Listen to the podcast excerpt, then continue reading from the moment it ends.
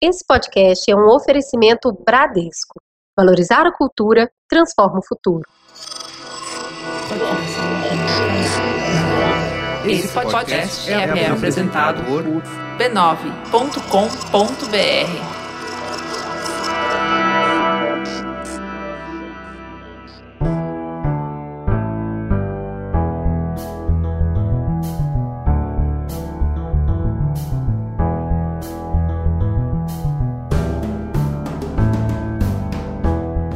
Mamileiros e mamiletes, sejam bem-vindos ao nosso exercício semanal de respeito e empatia.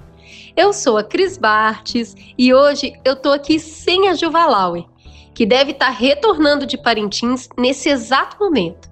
Vem coisa boa por aí para justificar essa ausência, eu prometo.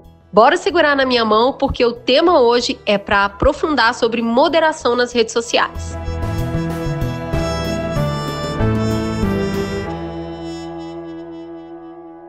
O ministro do STF, Alexandre de Moraes, é relator de três inquéritos que investigam o presidente. O que tangencia aqui hoje é o inquérito das fake news. Ele foi aberto em 2019 para investigar a divulgação de notícias falsas e ameaça a ministros do tribunal. No início de agosto, agora de 2021, o Bolsonaro passou a ser investigado nesse inquérito. Isso a pedido do TSE e por decisão do Alexandre de Moraes. A apuração vai levar em conta os ataques sem provas feitos pelo presidente às urnas eletrônicas. Onde aconteceram todos esses embrólios? Nas redes sociais. É nas plataformas digitais que o presidente fala com todo o seu eleitorado e com o país.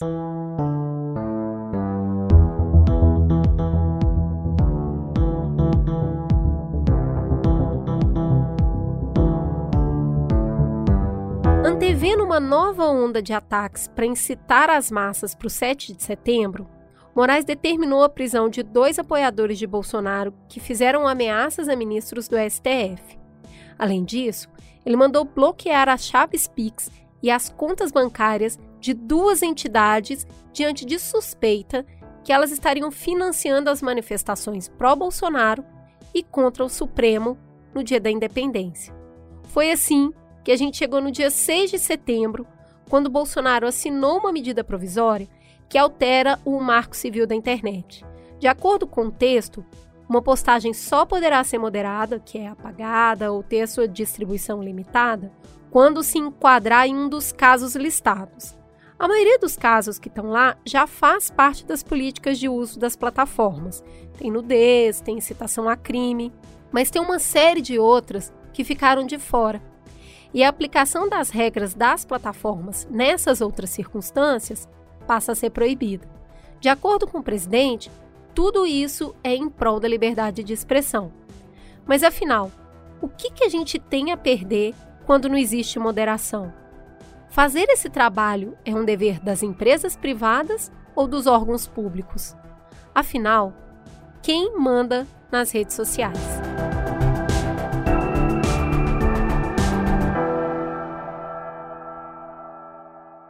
É para dar mais camadas para essa complexa discussão que eu trouxe dois colegas aqui que entendem bastante do assunto.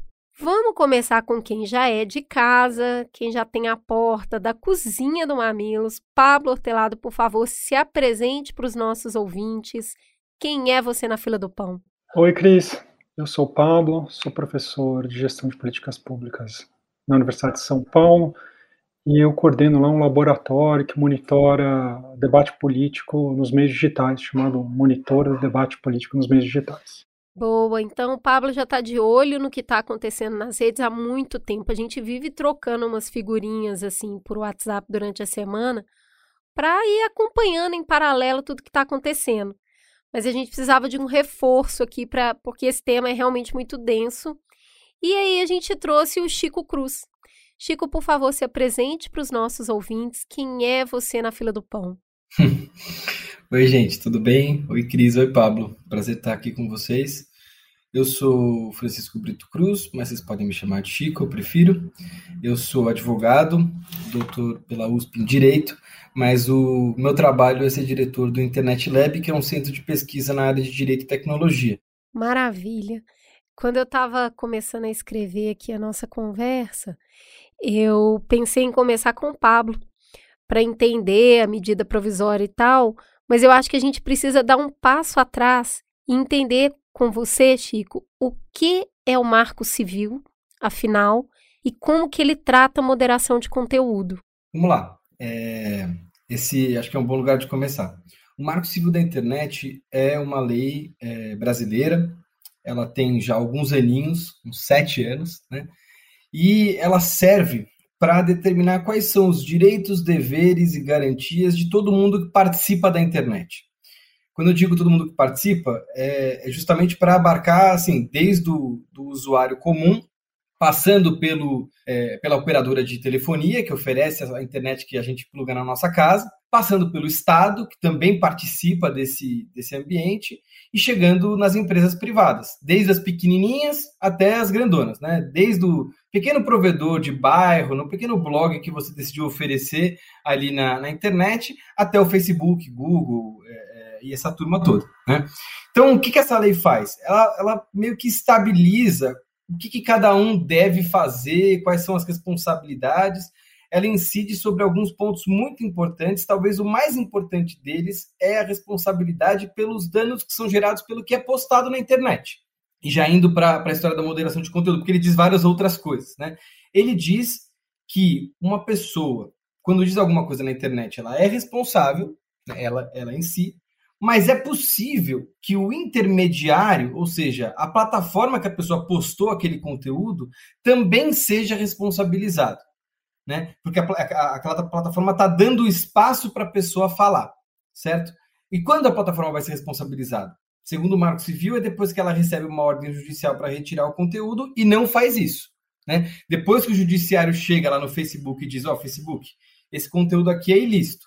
Se o Facebook se negar a retirar esse conteúdo, aí ele vira responsável por esse conteúdo e tem que indenizar também, por exemplo, quem se sentiu ofendido. Né? Então, mais ou menos essa lógica na, na questão de liberdade de expressão.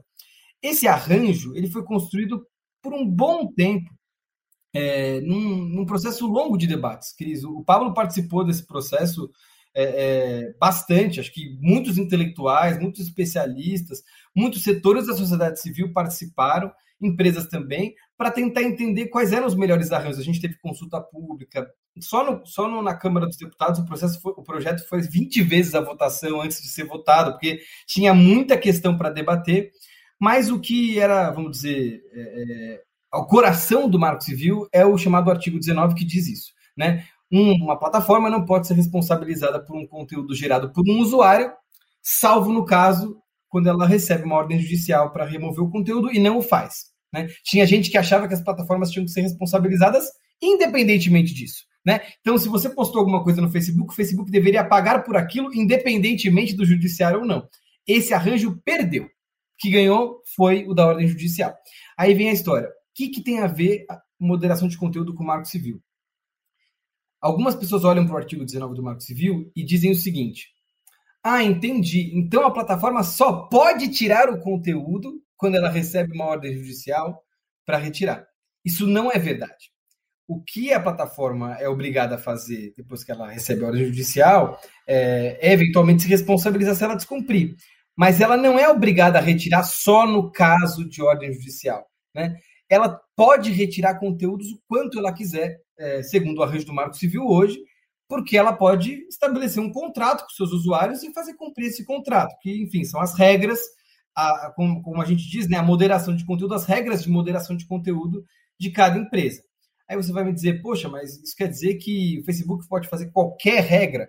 Claro que não, né? É, você não pode fazer um contrato que desrespeita a legislação brasileira. Né? Então, você vai ter que ver nessa regra se existe alguma cláusula abusiva dessa regra, se, se existe alguma aplicação abusiva desse contrato, vamos dizer assim, né? É, que é de responsabilidade do Facebook. Mas o Marco Civil não proíbe que as plataformas estabeleçam as suas próprias regras e as apliquem para remover o conteúdo de quem elas quiserem. Ou seja, o Marco Civil não obriga as plataformas a carregarem qualquer conteúdo que elas não queiram carregar. Esse é o grande ponto. Né? Acho que ficou bem estabelecido aqui o que, que o Marco Civil está propondo. Inclusive, é uma lei que, que um, um marco foi elogiado no mundo inteiro, justamente porque ele foi muito democraticamente construído, né? Você colocou aí 20 vezes para ir à casa para votação. Por quê? Porque é complexo mesmo e demora mesmo. E aí, Pablo, você escreveu no seu artigo no Globo que as redes sociais elas vão virar terra sem lei com essa MP que o Bolsonaro é, assinou. Por quê? Onde que você está olhando aí que isso pode ser muito prejudicial para todo esse encontro, essa conversa que o Chico explicou aqui? Então, Cris, eu acho que o Chico colocou bem assim o arcabouço do Marco Civil da Internet. O que essa medida provisória do Bolsonaro está fazendo é criar um novo capítulo lá para tratar de moderação de conteúdo em redes sociais. Estamos falando de Facebook, de Twitter, sobretudo Facebook, Twitter, mas vale para, as outras menores também. É, o que ele está dizendo é que essa moderação de conteúdo ela precisa respeitar uma lista de casos. Ela só pode, elas não são obrigadas, diz a medida provisória, mas elas podem moderar alguns casos. Nudez, incitação a crime, é, incitação à violência, uma série de casos. A maior parte desses casos que são listados, as plataformas já fazem. E essa medida provisória diz que elas estão autorizadas a fazer mas elas não estão mais autorizadas a fazer o que não está descrito lá. E o que ficou de fora, quando a gente compara os termos de uso das plataformas, hoje do Facebook, do Twitter, do YouTube, e o que ficou no, no, na medida provisória, é muito revelador, porque tem muita coisa importante que ficou de fora. Tem as, co tem, tem as coisas que, que o Bolsonaro não quis fazer, ficou de fora por, por descuido mas vamos falar as coisas que aparentemente o Bolsonaro quis que ficasse de fora. Então ele quis que ficasse de fora assédio e bullying, ele quis que ficasse de fora as leis é, que dizem, as regras que dizem respeito à integridade das eleições. Todas as plataformas têm regras que dizem que você não pode atrapalhar o processo eleitoral ou gerar desconfiança infundada no processo eleitoral, durante o processo eleitoral, isso ficou de fora, é, e ficou de fora também as políticas de saúde. Né? Todas as plataformas têm políticas de saúde que foram implementadas na época da pandemia, dizendo que você não pode, por exemplo, pregar um determinado tratamento que não tem embasamento científico, que isso causa dano para a população. Fake news, né? Ah, o Facebook, em particular, tem um programa de parceria com verificador, agências de verificação do tipo Lupa, os fatos, né, que são agências de verificação, na qual essas agências elas pegam alguns conteúdos, fazem a verificação, fazem uma apuração paralela, e se elas determinam que, olha, aqui tem uma afirmação, uma afirmação noticiosa, não se trata de artigo de opinião, tem uma afirmação noticiosa que está equivocada, o Facebook não apaga, mas ele diminui a distribuição daquele, daquele conteúdo. Então, todas essas digamos, possibilidade de moderação que as plataformas fazem hoje passariam a não poder fazer. E mais, o, a medida provisória do governo ela cria sanções muito duras para quem descumprir essas regras. No limite, o governo poderia tirar o Facebook do ar se ele descumprisse essas sanções. Tem outras coisas que ficaram de fora, do tipo spam, mas eu acho que isso aí é só descuido do governo. Ele não quis que não entrasse spam. Né? O que ele queria é que várias dessas práticas que são muito nocivas, mas que fazem parte da na máquina de propaganda do governo Bolsonaro, que é ficar sediando jornalista, ficar sediando gente da oposição, que é ficar fazendo discurso contra o uso de máscara, discurso contra a vacina chinesa, que todas essas práticas muito nocivas e que hoje as plataformas lutam contra elas, moderam esses conteúdos, as plataformas não possam mais moderar. Esse é o meu entendimento é, do, do motivo pelo qual foi editada essa medida provisória. É muito mais sobre o que não está lá do que sobre o que está lá, certo? Você vê desse mesmo ponto de vista, Chico? Eu acho que tem duas coisas que me preocupam muito. Concordo com o diagnóstico do Pablo, mas, mas que acho que eu complementaria. Assim. Primeira é a reedição do capítulo das sanções do Marco Civil da Internet. O Marco Civil já tinha uma parte que para sancionar as empresas, por exemplo, que, que descumprissem a lei, né? Mas o que, que o Marco Civil falava? Ó, pode até bloquear uma, um aplicativo e tudo mais, é, desde que as regras de privacidade sejam, sejam violadas, né? ou, enfim, a legislação brasileira e tal, mas estava, vamos dizer, a redação era muito ligada é, a tentar fazer valer a jurisdição brasileira, e essas, essas medidas, essas sanções, elas eram aplicadas pelo judiciário, né, que ia tentar entender se tinha mesmo uma violação, marco civil e tal. Do jeito que está na medida provisória, quem vai interpretar e eventualmente multar, sancionar e até bloquear é o Poder Executivo a partir de autoridades administrativas. Por exemplo, Ministério da Justiça é, entende que há uma violação dentro da sua competência, ele vai poder ir lá e multar a rede social. Mesma coisa é, o Ministério da, da Família e dos Direitos Humanos, mesma coisa é, é, o Ministério da Saúde do governo Bolsonaro ou qualquer outro. Né? E a gente sabe, né, Cris e Pablo, que a lei não é só a lei que está no papel. A lei é também quem aplica. Quem aplica a lei molda o entendimento, dá a interpretação. Né? E qual que vai ser o incentivo do executivo aplicar esse tipo de regra? Vai ser das plataformas terem que se moldar ao que o executivo interpreta da medida provisória, né? Ao que ele interpreta do que, do que vai ser descumprir ou cumprir a medida provisória para evitar a sanção. Ou seja, o incentivo é que o executivo controle as regras das redes sociais, né? É, que ele dite essas regras com base no medo da sanção. Lembrando que tem uma parte lá na, na provisória também que diz que se alguém requerer, sei lá, porque se sentiu ofendido, alguém requerer uma, uma publicação ser derrubada e as redes sociais não derrubarem, isso também é passível de sanção. Então é meio que assim, se as redes não tirarem, ou se elas tirarem demais aquilo que o Poder Executivo achar que não tem que tirar ou que tem que tirar, elas vão ser sancionadas. Ou seja, é o controle total da expressão online por parte do executivo. Essa é a primeira coisa. A segunda coisa, que aí eu discordo um pouquinho do Pablo, eu não acho que spam é descuido, é, não colocar o spam lá. Pelo seguinte, é, fazer uma regra para deixar o controle de spam acontecer é extremamente difícil, porque essa regra vai ter que dar um certo nível de discricionariedade para as empresas. Por quê? Porque spam não é ilegal. É só indesejado, né? Mas spam não é ilegal não é ilícito, é só indesejado muitas vezes. Né? Então, como é que você vai escrever uma regra dessa?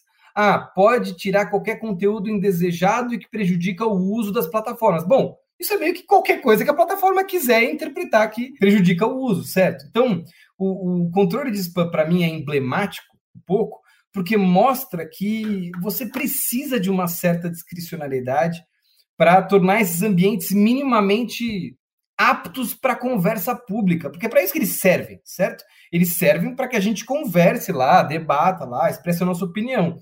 Se tiver um mar de, de, de coisas indesejadas, é, é, é propagandas que seja, sabe? E que e, e causando ruído, a gente ninguém vai ser ouvido, né? Então, é, é, eu entendo que isso é uma dificuldade técnica desse tipo de regulação. Se eles fizessem uma exceção para spam, eles que perderia o sentido da medida provisória, porque eles justamente estariam aumentando o espaço para essas redes sociais aplicarem as suas políticas de forma bem mais discricionária do que eles desejam, né?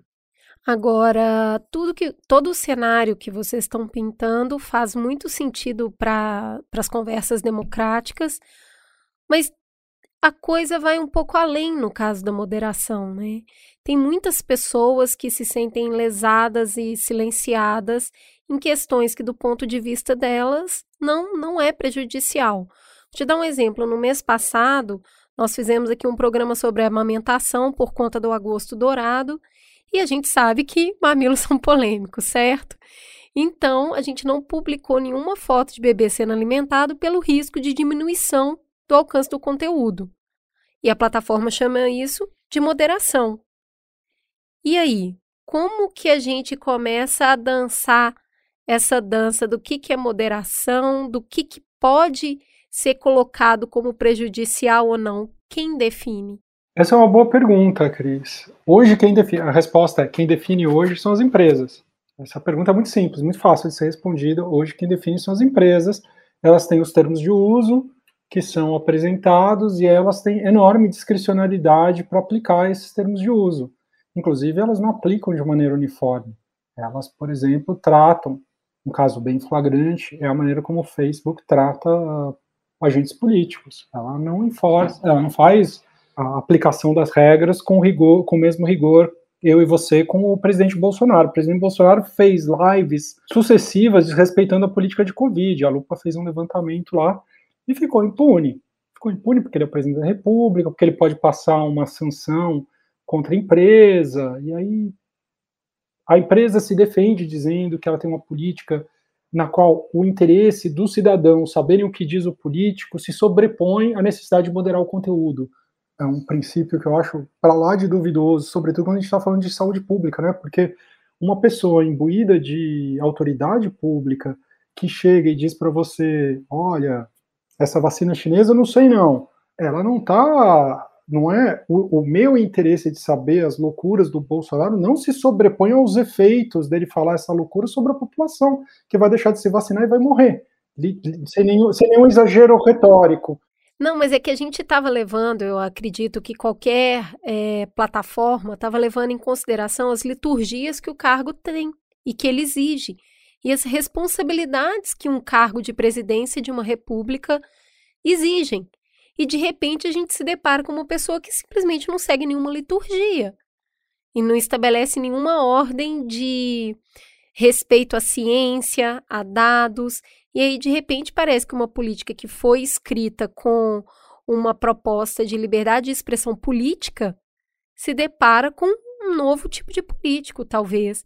E você fala um pouco disso, né, Chico, que a velocidade das redes sociais e que as coisas se transformam no mundo, as leis e as discussões e os debates não conseguem acompanhar. É, eu acho que, que aí é, é verdade e tem um ponto. É, essa política para figuras públicas é um pouco difícil de distinguir, porque na hora que, a, que enfim, a tecnologia está correndo e a regulação está correndo atrás, como aqui estava falando, você tem também o fato de que líderes políticos podem é, é, é sancionar ou castigar as empresas, né? É, isso pode ser problemático para o modelo de negócio e a racionalidade das empresas é privilegiar o seu modelo de negócios, né? privilegiar a sua viabilidade econômica. Né? Então, na hora que, que elas vão botar isso na conta, vamos dizer, nessa corrida que a, que a estava falando, isso entra na conta e entrou no caso Trump. Logicamente, né? eles só tomaram medidas contra o Trump na hora que o Trump saiu do, do, do, do escritório, né? da Casa Branca. Né?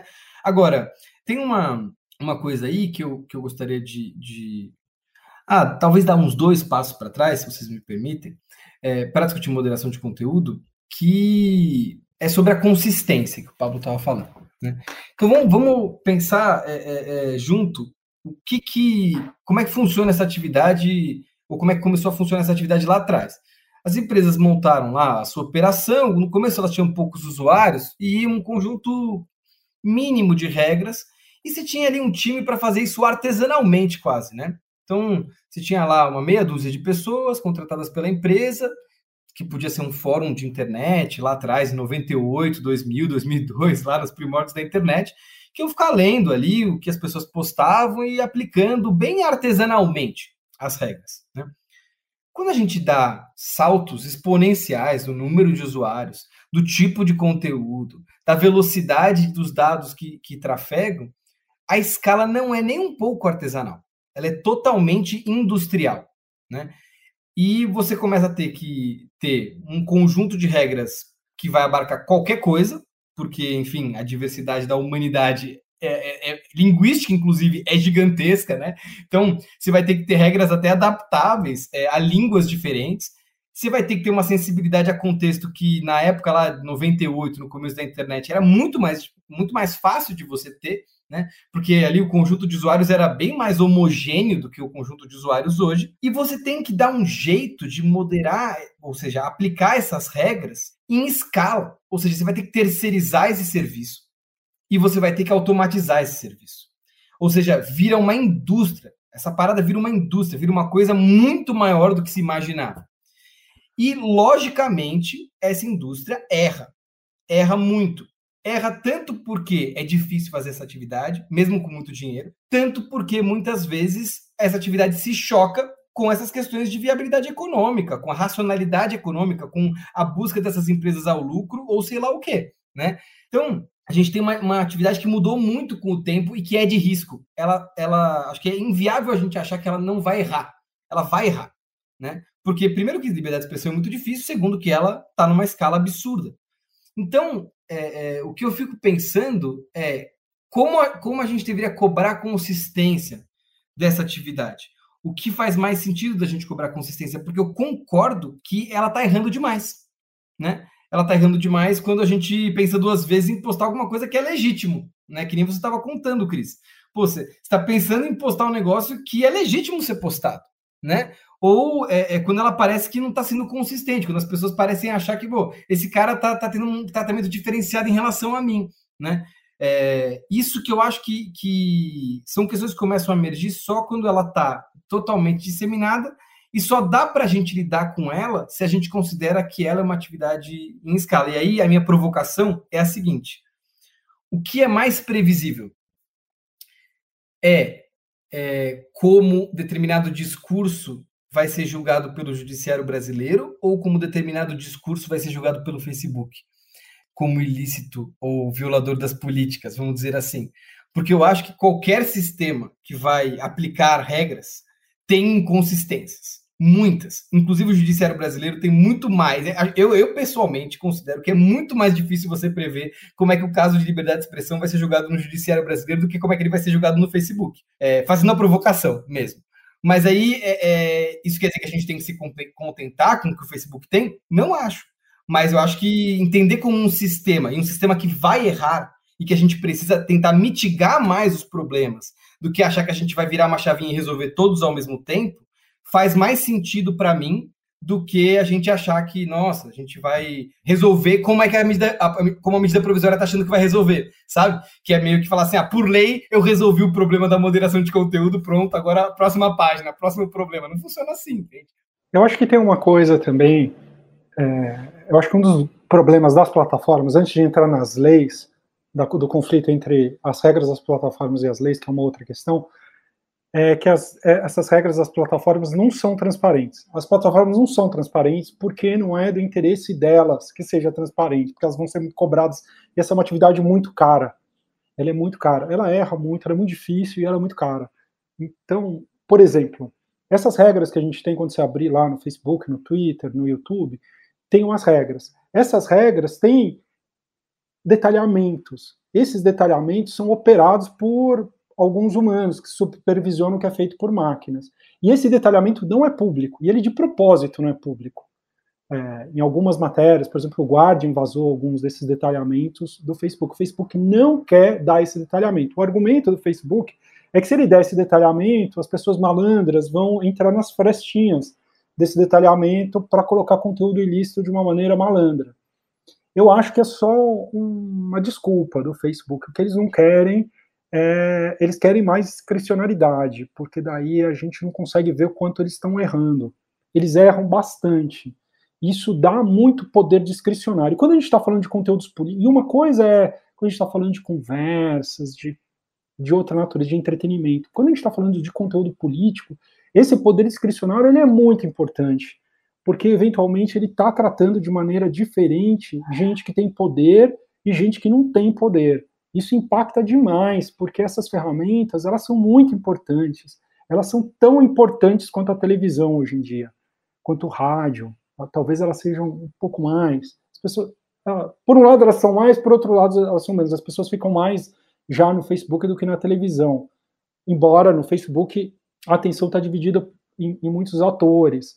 Mas tem atores que falam com grande força na rede, tem atores que são organizados, que eu tenho um exército falando a mesma coisa, aí é, é, vira mais forte que o Jornal Nacional. Então, essa discricionalidade, essa capacidade da empresa de impor as regras de maneira diferente, é, é, termina impactando muito na dinâmica política da sociedade. Isso é muito preocupante. E é por esse motivo que eu acho que a gente não deve deixar esse poder na mão das empresas. É um poder grande demais para estar na mão das empresas.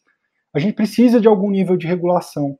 Mas essa regulação é muito sensível, ela é muito complicada, muito difícil. Tanto é que a gente não tem um bom modelo hoje internacional na mesa. Não tem tem um monte de gente cozinhando lei para isso. Né? Eu acho legal falar disso. É, a Inglaterra, por exemplo, terceirizou geral. É, a União Europeia está cozinhando, a Inglaterra. A Inglaterra falou para o Facebook: criem o próprio tribunal, julguem vocês mesmos as causas e re se resolvam.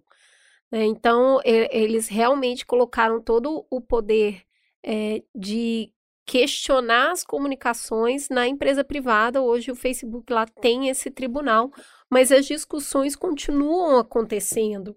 E aí eu acho que a gente tem um processo de definição de qualificar os conteúdos que é muito sensível. O que, que é moderação e o que, que é censura?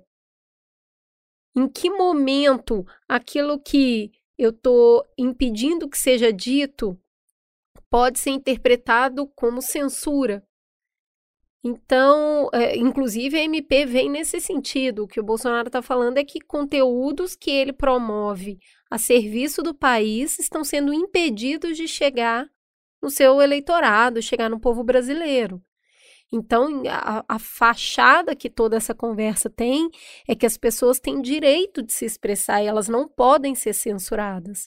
Em que momento que a gente consegue distanciar o que, que é moderação do que é censura? É possível distanciar essas duas coisas? É o seguinte, bom, é, as pessoas podem se sentir censuradas, mas quando a gente está falando da pessoa exigir que o conteúdo dela fique no ar, é a gente está falando de uma obrigação de uma empresa privada carregar um conteúdo que ela não quer. E não de uma, vamos dizer, de uma ação do Estado que restringe é, a fala daquela pessoa. Essas coisas são diferentes, né? Então, uma coisa é, é, é a gente falar, olha, essa pessoa está sendo censurada porque o Estado, lá, um policial ou uma ordem judicial colocou uma mordaça nela e se ela falar, ela vai ser multada. Isso é, é vamos dizer, o um exemplo clássico de censura é, é, que a gente tem na memória, inclusive, né? Tipo, quando a gente lembra do departamento de censura lá da, da ditadura militar, é disso que a gente está falando, de um departamento do Estado que, foi, que ia lá e cortava as letras das músicas, né? Porque não achava que, que era razoável que, que as músicas fossem daquela forma. A gente não estava falando, por exemplo, de uma editora de músicas chegava para os artistas e falava: Poxa, essa música podia ser maior ou essa música está muito pequena, ou essa música está num tema que eu não quero publicar, procura outra editora, certo? É, a gente não está falando, não estava falando disso, né? É, que é, não acho que é a mesma coisa, as plataformas não são, vamos dizer, é, equivalentes a jornais ou algo do tipo, mas elas são privados, né? São órgãos privados. Então a gente está falando de, da liberdade de expressão contra, entre aspas, um ente privado e não contra o Estado. Então, o que fica na minha cabeça é o que é razoável numa democracia a gente obrigar uma empresa dessas a carregar, né? É, eu acho que é um pouco disso que se trata. Isso que o Bolsonaro é, fez com essa medida provisória obrigou que as redes sociais carregassem todos os conteúdos que não estavam naquela lista, né? É, eu pessoalmente acho que uma lista não vai funcionar porque a quantidade de conteúdos diferentes é, é, que vão, vão ir aparecendo é gigantesca e uma lista não vai bastar. E para além disso, faz sentido que diferentes plataformas tenham regras diferentes e discricionalidade para essas regras. Essa discricionalidade não é a mesma da, que a do Pablo tá, que o Pablo está falando. O que o Pablo está falando é que as redes sociais têm muita discricionalidade para aplicar a, a, regra que elas já estão que elas já colocaram lá. Né? Isso, aplicar a mesma regra de maneiras diferentes. Exatamente, que uma, coisa de uma ambiguidade na aplicação da regra. O que eu estou falando é que faz sentido que as regras do Face sejam diferentes das regras do YouTube, que sejam diferentes das regras da Wikipedia, que sejam diferentes das regras de outras redes sociais. E, e, e tem a ver com, com a expressão que é tida naqueles lugares. Né? Então, é, é o exercício, para mim, que, que um colega lá do, do Internet Lab fez comigo, que eu achei bem didático, é o, o exercício de ouvir música em lugares diferentes. Né? Então, quando a gente vai numa sala de concerto, é, a nossa experiência de ouvir música, essa expressão é, da arte, né? Ela é muito diferente de quando a gente vai ouvir música num estádio, num show no estádio. Num show no estádio, a gente é totalmente razoável a gente gritar junto, tomar cerveja, conversar com quem está do lado, é, é, brincar, enfim. E, e numa sala de concerto a gente tem que ficar sentadinho, é, é quietinho, e é, a expressão se dá de um jeito diferente. Então, eu acho que faz sentido que a gente tenha espaços que compreendam essas expressões diferentes na internet, porque senão a internet ia ser tudo a mesma coisa, não faria, não, não faria muito sentido, né? É, é, por isso que dá alguma é, é um incentivo para que é, esses espaços diferentes é, faz sentido. E aí entra toda a questão da, da, concentração, do monopólio, que eu não acho que está desconectada com esse debate, mas ela é diferente, né? Porque aí quando você fala essas empresas são poderosas demais, você não está falando que elas são poderosas demais só por causa do discurso. Está falando que elas são poderosas demais por outros motivos também. E aí a, discussão é uma discussão da concorrência, né? É, enfim. O problema, se você pensar, isso é uma operação privada. Por que, que as, as empresas não podem fazer o que elas querem? Porque elas cumprem uma função social, elas cumprem uma função pública e, e, e cada vez mais central. Então, o debate público acontece nelas. Então, se elas moderam de um jeito ruim, atrapalha tudo. É por isso que a gente está cobrando responsabilidade. Fala, qual é a responsabilidade desse desenho dessas plataformas na ascensão de governos populistas? A gente não sabe essa resposta, tá? Mas eu digo, é uma pergunta completamente pertinente. Elas fizeram mal, elas estão incendiando o país, né? Porque a gente sabe, por exemplo, conteúdo polarizado compartilha mais e é mais distribuído elas têm responsabilidade, você entende? O que elas fazem ali não é mais um assunto privado de um serviço, é um assunto que impacta todo mundo. Por isso que eu acho que ele chama regulação. Por outro lado, é muito delicado, porque envolve liberdade de expressão mesmo, envolve mesmo. Por quê? Porque a gente está tentando, envolve liberdade de expressão, envolve liberdade econômica, né, da, das empresas, que as empresas têm que ter. Eu posso ter, eu tenho que ter o direito de fazer uma plataforma só para criança, fazer uma plataforma só para anime. Né? Eu não posso dizer que não pode moderar. Pô, a plataforma de anime não pode ter conteúdo de, que não tem a ver com anime. Eles têm que poder ter essa, essa lei aí do Bolsonaro impede que eu faça plataformas temáticas. Entende? É, é, é muito complicado, é muito difícil regular bem, mas dá para regular né, o que eu estava chamando a atenção é, não dá para ficar na mão das plataformas, que elas são agentes econômicos, elas têm interesses econômicos, que elas têm interesses políticos. E elas estão desempenhando um papel de moderação do debate público que é central. Elege gente e elege gente ruim, elege gente boa também. A gente nem sabe direito o impacto, nem mesmo as empresas sabem qual o impacto, mas assim, elas estão organizando o debate político. Eu acho, assim, tem que tomar muito cuidado, não é trivial fazer isso e essa aí do Bolsonaro, então, é, é, é ridícula, porque ela nem é para fazer isso, ela nem tem o espírito de, de regular isso para evitar o poder das empresas, discricionário das empresas que são agentes econômicos com interesses políticos. Ela foi feita para a máquina. Por isso que eu tô. Desculpa ser uma redução assim, mas eu gostaria de ressaltar porque é, é, é a motivação disso. Isso aí foi feito para a máquina de propaganda do Bolsonaro funcionar sem a moderação de conteúdo atrapalhar. Foi para isso que ela foi feita, mas não tem a menor sombra de dúvida.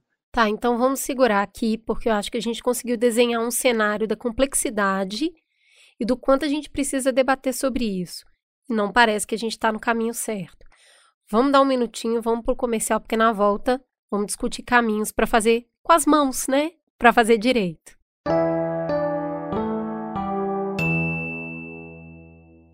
Cris, você lembra quando foi a primeira vez que você mexeu no computador? Menina, não lembro a primeira vez, mas eu lembro daquele barulhinho.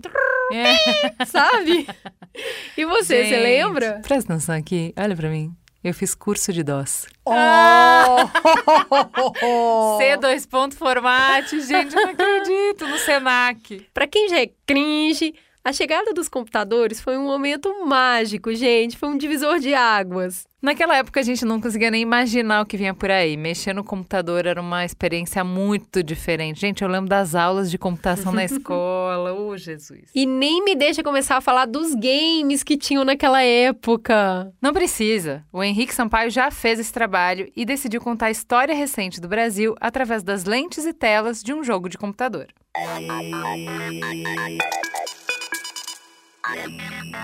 Primeiro Contato é o novo podcast da Rede B9. É uma coprodução do B9 com o Overloader. Todas as terças, o Primeiro Contato conta como os computadores e games entraram nos lares dos brasileiros. E essa aventura tem tudo, viu? Política, economia, crime, até trabalho infantil.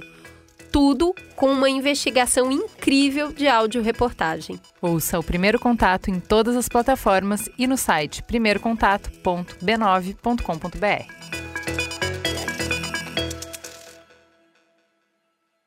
Voltamos. Então vamos conversar um pouquinho sobre caminhos, sobre como que a gente faz essa conversa de um jeito realmente produtivo, sabendo que ela é sensível e complexa. É, Chico, tem uma coisa interessante que, que você é, fala, que a ausência de moderação de conteúdo é prejudicial para a liberdade de expressão. Isso, a princípio, pode parecer dicotômico. Como que isso se dá na prática? Por que, que não ter moderação acaba prejudicando a liberdade de expressão? Começa pelo fato de que para você é, ter liberdade de expressão, você precisa se sentir seguro para falar, né? Se você tem um ambiente que é tóxico, que é um ambiente de assédio, de bullying, de discurso de ódio, né? Como é que as pessoas vão se sentir seguras para falar, especialmente as pessoas que pertencem a populações subalternizadas, né? Se você não tem a capacidade de retirar é, é, a conta de um usuário que só assedia mulheres, né, e que tem uma conta para assediar mulheres, como é que mulheres vão falar e se expressar, exercer a sua liberdade de expressão? Né? Então, eu acho que aí, primeiro ponto, para mim, que, que, tem muito a ver. O segundo é, bom, como é que a liberdade de expressão vai ser exercida num, num ambiente que só tem ruído? Quem vai ouvir o que se tem para dizer? Né? Ninguém vai ouvir. E, e, a, e, o terceiro ponto é a liberdade de expressão é mais ampla quando ela tem mais espaços diferentes para acontecer, porque tem algumas expressões que a gente gosta de ser mais educado, e aí um espaço que tolera ou que pede mais educação, mais decoro, vamos dizer assim, tem que existir. Um outro espaço que pede mais descontração tem que existir. É, então, eu acho que ajuda é a gente separar os problemas e, e tentar saber que existem caminhos diferentes para resolver problemas diferentes. Então, bom, a regulação da moderação de conteúdo, eu acho que tem a ver com a gente estabelecer justamente o que o Pablo está falando, um ambiente de debate público, uma esfera pública que seja vibrante, minimamente previsível e que os direitos de liberdade de expressão e outros direitos, tipo acesso à informação das pessoas, esteja garantido. Né? É isso que a gente quer é, quando a gente debate moderação de conteúdo. A gente não vai resolver, via moderação de conteúdo, na minha opinião, o problema do poder econômico exacerbado das plataformas do, da concentração, do monopólio. Por quê? Porque tem outro tipo de regulação para resolver isso, né? Que é o que está acontecendo nos Estados Unidos. Tem uma discussão que está pegando lá sobre monopólio, né? Sobre concentração de mercado. Que, enfim, segue uma lógica própria, uma lógica diferente, né? Mesma coisa quando a gente está falando de, de combate a conteúdos ilícitos eu não acho que seja exatamente a mesma discussão de moderação de conteúdo. Né? Como, por exemplo, é a, a lei alemã. É, ela funciona para obrigar as plataformas a retirar determinados conteúdos sem ordem judicial. Né? Então, ela obriga que as plataformas ajam contra determinados conteúdos que são previamente determinados é, é como crimes, segundo a lei alemã. Né? É, então, a, a plataforma tem que interpretar o que é crime e retirar aquilo rápido. O que você está querendo com essa lei não é melhorar o processo de moderação de conteúdo para ele ser mais transparente. O que você está querendo com essa lei é retirar determinados conteúdos da internet que se considera estão fora da liberdade de expressão. Então, me parece que a gente tem que meio que olhar os problemas que a gente tem na mesa e entender com que prato vai cada um, entendeu? O que, que a gente vai servir para cada um desses problemas em termos de solução. E é um pouco da linha que o Pablo está falando, né? A gente tem que ir com calma para não querer pegar um problema e resolver com outra solução e tudo mais. E a, e a, lógica da transparência me faz muito sentido mesmo. Eu acho que é um, é um caminho que a gente ainda precisa investir e descobrir como é que a gente pode fazer funcionar. Ah, Pablo, o que me parece é que a gente fez alguns acordos sociais e quando a gente entrou nessa praça pública que todo mundo pode falar, parece que alguns acordos meio que eles foram colocados em xeque. Então ele estava, eh, o Chico estava citando aqui a lei alemã, que é, ela é clara que se você falar sobre nazismo, você vai ser preso na rua, se você sair com um emblema, se você professar isso, se você escrever na internet, passível de processo, cadeia e o conteúdo precisa ser retirado. Isso é um acordo social da sociedade alemã. Eles fizeram esse acordo, ó, isso aqui é muito ruim, a gente não vai relativizar e isso está proibido. Parece que aqui no Brasil a gente tem muita dificuldade de sacramentar alguns acordos, justamente porque a gente está numa época de perceber que vários acordos anteriores eles privilegiavam uma parte da sociedade em detrimento de outra. E aí parece que nesse jogo de relativizar para compreender até questões que a gente já tinha é, concordado que era ruim estão sendo relativizadas, como por exemplo a ditadura. Quando a gente tem o atual presidente, que na época ainda era candidato, é, é, rendendo homenagens à Ustra, eu acho que a gente já tinha ali uma grande sinalização, e isso não aconteceu em redes sociais, né? Isso aconteceu presencial, na Câmara, de que em alguns acordos a gente não deveria voltar atrás. Como que você percebe isso, Dana, eh, olhando isso de fora, olhando sobre todos os assuntos que as pessoas conversam? Em que ponto que a gente está avançando quando a gente coloca é, minorias invisibilizadas para conversar sobre esse termo aí, a gente não vai usar mais que ser racismo. Mas ditadura a gente não vai falar porque isso aí a gente já superou. Como, como a gente pode ter essa conversa enquanto sociedade? Ó, que a gente precisa fazer esses pactos, a regulação é esses pactos. O direito colide. É, é, é, esse é o, é eu acho, é um ponto de partida que a gente precisa, assim, liberdade de expressão, eu posso, ela precisa ser limitada quando ela é utilizada para agredir pessoas e conflita com direitos de minorias, é, conflita com a saúde pública. De fato, você vai falar assim, quer dizer que eu não posso mandar as pessoas é, tomarem ivermectina? A gente pode chegar a um entendimento que não pode mesmo. É, é limitação de liberdade de expressão? É limitação de Por quê? Porque se você falar isso, morre gente, ué. É muito simples. Conflito, direito. Aí você fala assim, ó, então o que, que a gente tem que fazer? A gente tem que balancear as coisas. Entendeu? Você pode falar, você pode discutir no âmbito acadêmico. Olha, gente, estou com uma pesquisa aqui que indica, e aí entre os pares científicos você pode, mas se você é uma autoridade pública e fizer uma recomendação que não está é, é, amparada em evidência científica, você não pode falar na rede social. Isso aí está limitando? Tá mas está me limitando de uma maneira que me parece perfeitamente justificável. Eu acho que, inclusive, a gente precisa estabelecer esses padrões. Essas regras das plataformas, de certa maneira, tem uma interpretação lá delas que elas fizeram. Até nem é tão ruim. Se você pensar, podia ser muito pior. Podia ser muito pior. Elas fizeram um equilíbrio delas, e é um equilíbrio global. Você imagina que essas empresas estão operando com esse mesmo equilíbrio no Brasil, na Índia, no Paquistão, entendeu? Na Arábia Saudita, tá? No, no, mundo inteiro, eles estão com essa mesma regra. Fizeram lá um negócio deles, mas pode ser que a gente ache que não, não é bem feito isso. Eu acho que não é bem feito. Por exemplo, quando a gente está falando da política de Covid, acho que elas deixaram muito a desejar. Aqui no caso brasileiro, não, não tô de brincadeira, não estou exagerando o retórico. Morreu gente por falta de moderação. Morreu gente. Você acha que pode morrer gente por falta de moderação? Não pode morrer gente, pô. Tem coisa que não pode ser dita. Ou, ou, ela pode ser dita apenas num contexto, pode ser dita num debate acadêmico, num debate técnico, para se chegar a um consenso se é ou não, mas não pode chegar a uma recomendação estapafúrdia que mata pessoas. Não pode, gente. Entendeu? Não pode falar coisa que ofende mulher, que ofende negro. Não pode. E ponto, gente. Por quê? Porque isso é extremamente opressor. As pessoas apanham, mulher apanha, de marido, recebe menos, sabe? Tem impactos reais no mundo. Então a gente equilibra direitos. E essas regras, elas precisam incorporar esses equilíbrios. Isso precisa ser um pacto social. Por isso que o ideal seria a gente ter alguns princípios, algumas normas né, de públicas que estão estabelecidas em lei, né, e que a gente consiga implementar isso com mão leve. Eu digo com mão leve porque não é trivial. As próprias empresas têm muita dificuldade hoje, com toda a autonomia que elas têm de fazer do jeito delas, de implementar as decisões que elas mesmas fazem, dá um conflito difícil.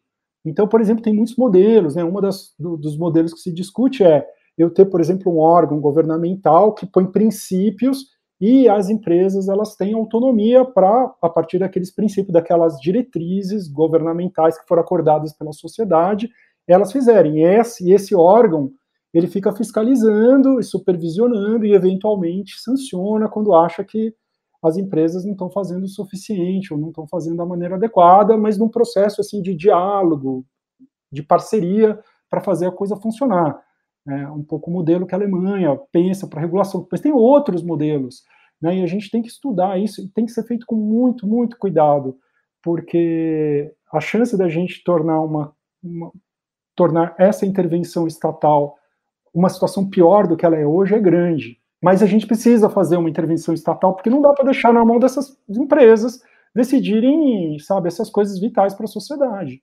Eu queria que você falasse um pouquinho, Chico, sobre os possíveis caminhos para direito dos usuários dos conteúdos que estão na internet. A gente fez aqui um programa, um mamilo chamado O que pode ser esquecido, que a gente falou um pouco sobre a lei do esquecimento e ela passa pelo direito dos usuários. Como que isso também pode ser uma boa saída para moderação, um caminho? Olha, eu, eu gosto muito dessa chave dos direitos, porque eu acho que esse é um limite que as empresas têm que ter, que é a gente estabelecer algum, pelo menos algum núcleo ali de coisas que os usuários, os usuários podem exigir das empresas. Esse é um jeito da gente limitar esse poder que a gente estava conversando, né? E de limitar esse poder não a partir da, da ação e do controle estatal, porque se a gente fizer isso a partir da ação e do controle estatal, muitas vezes, se a gente não criar uma autoridade independente, a gente vai meio que depender de quem está no governo da vez e vai punir as plataformas como quiser. Mas, enfim, é, pensar no, no, direito dos usuários é um jeito, acho que, mais, mais efetivo, eu acho que é mais seguro é, para a gente evitar a censura. Assim. E eu acho que tem que ter alguns direitos, Cris. Eu não sei se o Pablo concorda comigo, mas eu acho que a gente tem que defender o direito da pessoa saber por que, que o conteúdo foi deletado ou por que, que ele recebeu uma, uma redução do alcance eu acho que a pessoa precisa ter o direito de pedir uma reconsideração dessa decisão, que é uma espécie de recurso, né? Acho que a pessoa precisa ter direito de acessar uma lista bem feita e completa, né, de todas as regras que a plataforma vai aplicar.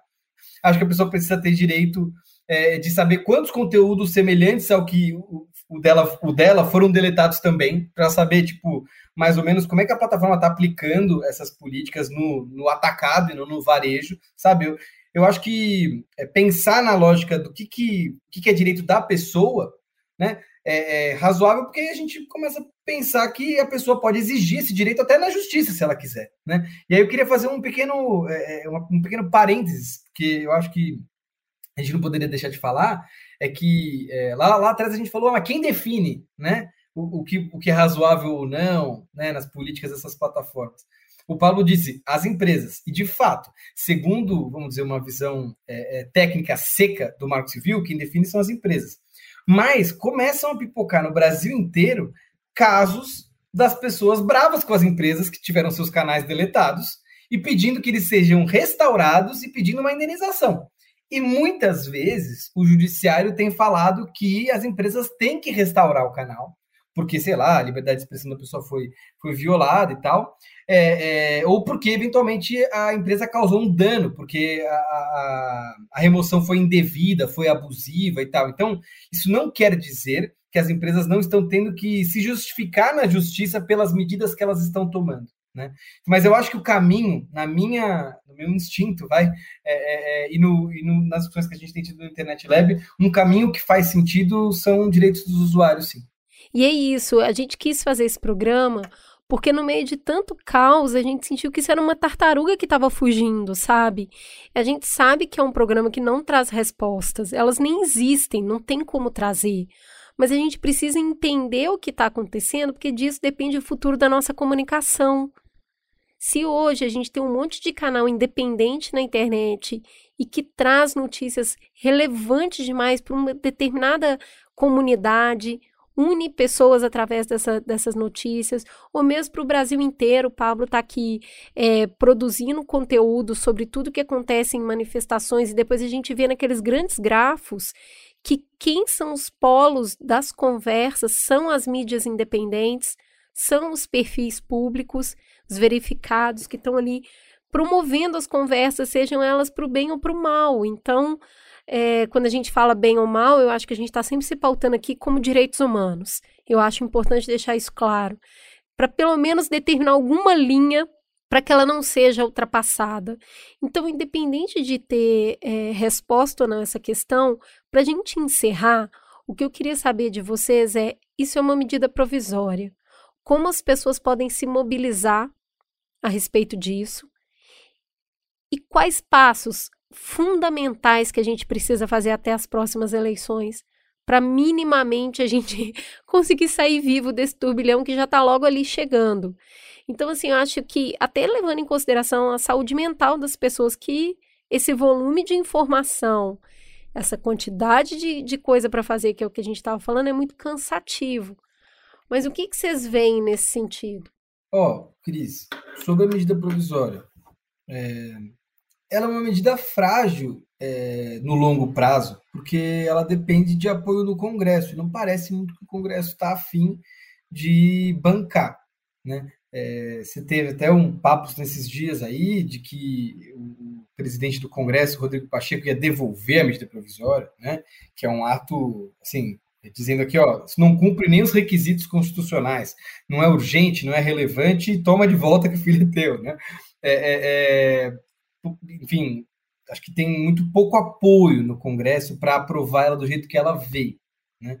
Mas eu acho que a gente não pode ficar desatento, né? Porque é, foi uma tentativa, uma tentativa importante e ela teoricamente está em vigor agora, né? Tem aí um prazo de adaptação para as empresas, mas partes dela com certeza estão em vigor agora, no momento que a gente conversa, né? Então, eu acho que a gente não pode ficar desatento, mas tem que apostar que o Congresso vai ter uma boa discussão ou que o Supremo vai ter uma boa discussão. Então, muita gente já foi ao Supremo agora contra essa medida provisória. Então, vamos dizer, é, existe um ataque a ela. Ela foi apresentada e agora o pessoal está batendo, e eu espero que, que esse debate não sirva só para a gente tirar ela da pauta, mas sirva também para a gente entender, então, se não é ela, qual que é o melhor caminho, né? Que tem, bom, tem alguns projetos sendo discutidos na Câmara, é, especialmente, né? O projeto de lei das fake news, que foi aprovado no ano passado. Eu espero que seja, pelo menos ali, a gente consiga ter um debate, como diz o Pablo, um pouco mais, né? No ritmo certo, consultando todo mundo que tem que ser consultado e fazendo um texto minimamente equilibrado para alguma coisa. E aí, sobre saúde mental, muita coisa e tal. Eu diria mais uma coisa, que é que a gente vai entrar um, ano muito desafiador, assim, é, é, até para as discussões de internet e tal. E o que me parece importante é a gente entender que a gente vai precisar tanto da justiça, quanto das plataformas, quanto dos partidos políticos, é, então precisa ser um arranjo que todo mundo esteja com, a, a com as responsabilidades bem atribuídas, sabe? É, e sabendo o que tem que fazer, porque senão não vai ser nem um pouco fácil. Então essa discussão regulatória que a gente está tendo agora, que pelo menos ela sirva para a gente saber exatamente o que cada um tem que fazer e garantir que é, cada um possa executar esse papel na melhor forma possível, porque eu não tenho, eu não tenho expectativa que uma regulação dessa resolva o problema da desinformação no Brasil, das fake news no Brasil. Mas acho que pelo menos a gente pode tentar fazer com que essas regras aplicadas pelas plataformas sejam aplicadas de forma mais transparente, mais legítima e que elas estejam minimamente compromissadas é, é, a responder às demandas da sociedade, às demandas legítimas, né? Por, por combater a, a, desinformação que, que eventualmente pode levar é, é a danos para a democracia, a integridade eleitoral e tal. Poxa, as plataformas têm que se comprometer por exemplo, de fazer alguma coisa com conteúdo que alega fraude não comprovada na eleição. Isso é um perigo no ano que vem. Né? Eu acho que esse é o, o piso do que se espera. Né? Enfim, meio por aí. Eu não acho que. não acho que são, é uma fala muito esperançosa, mas é, é, pelo menos. Eu acho que todo mamilo serve para isso, para mostrar que questões complexas não têm resposta simples. É. Não tem. É isso, a gente vai ter que conversar de novo, e de novo, e de novo. É, mas pelo menos a gente tem que partir do pressuposto que a gente tem que conversar. A, a, uma coisa que o Pablo levantou antes faz todo sentido. E eu paro por aqui, que é, é não vamos pegar essa medida provisória é, é e o quanto ela é ruim para achar que a gente não tem que discutir nenhuma regulação.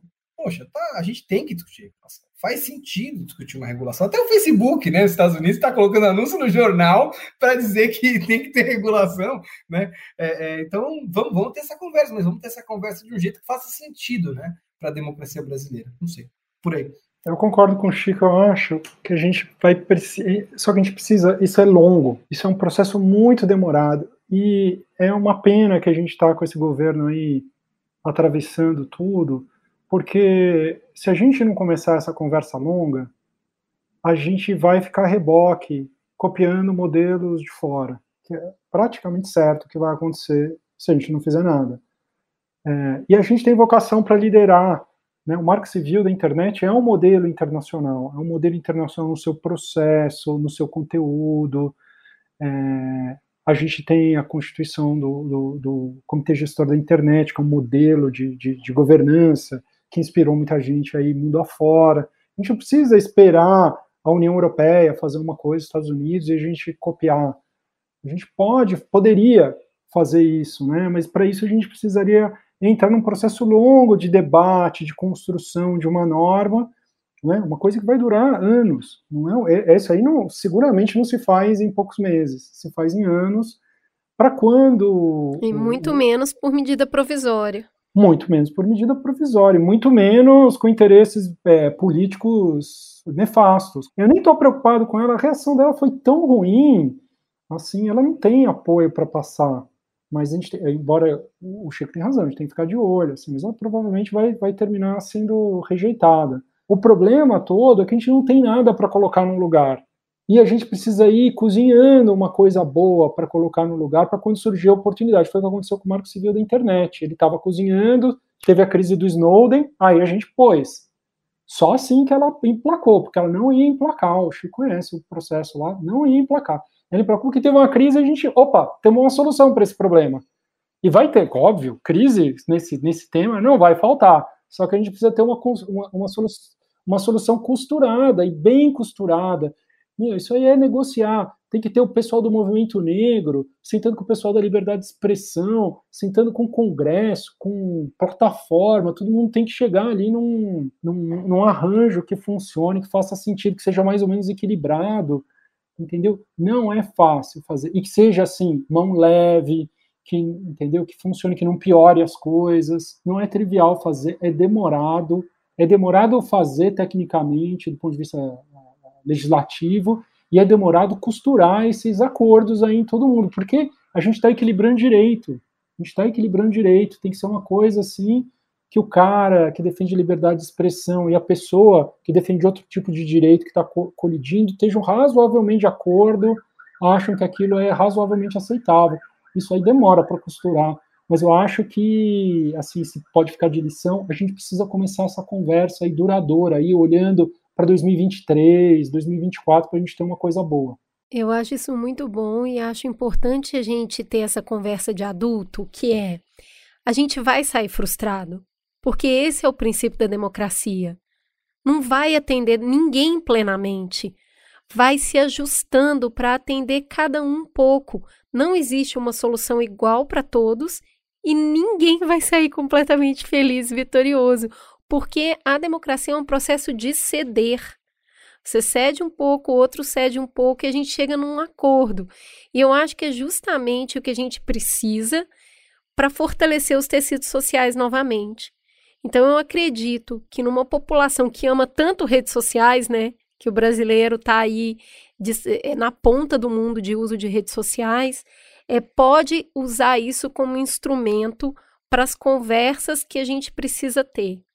Talvez seja justamente o desejo de continuar usando esse espaço para se comunicar num país tão grande igual o nosso e as redes sociais promovem tantos encontros, que seja essa praça pública que a gente para, passe a zelar melhor por ela, sentando na mesa como sociedade civil, é, instituições, entidades, governo e plataformas, para a gente ter uma conversa saudável e manter esse espaço, porque ele é muito importante. Queria agradecer a vocês dois pelo papo.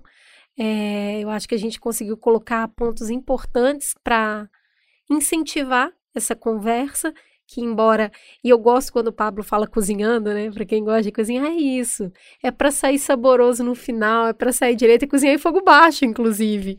Porque é demorado mesmo. Muito obrigada pelo tempo de vocês e por compartilhar um pouco do conhecimento. Obrigado, Cris, pelo convite. Valeu, Cris.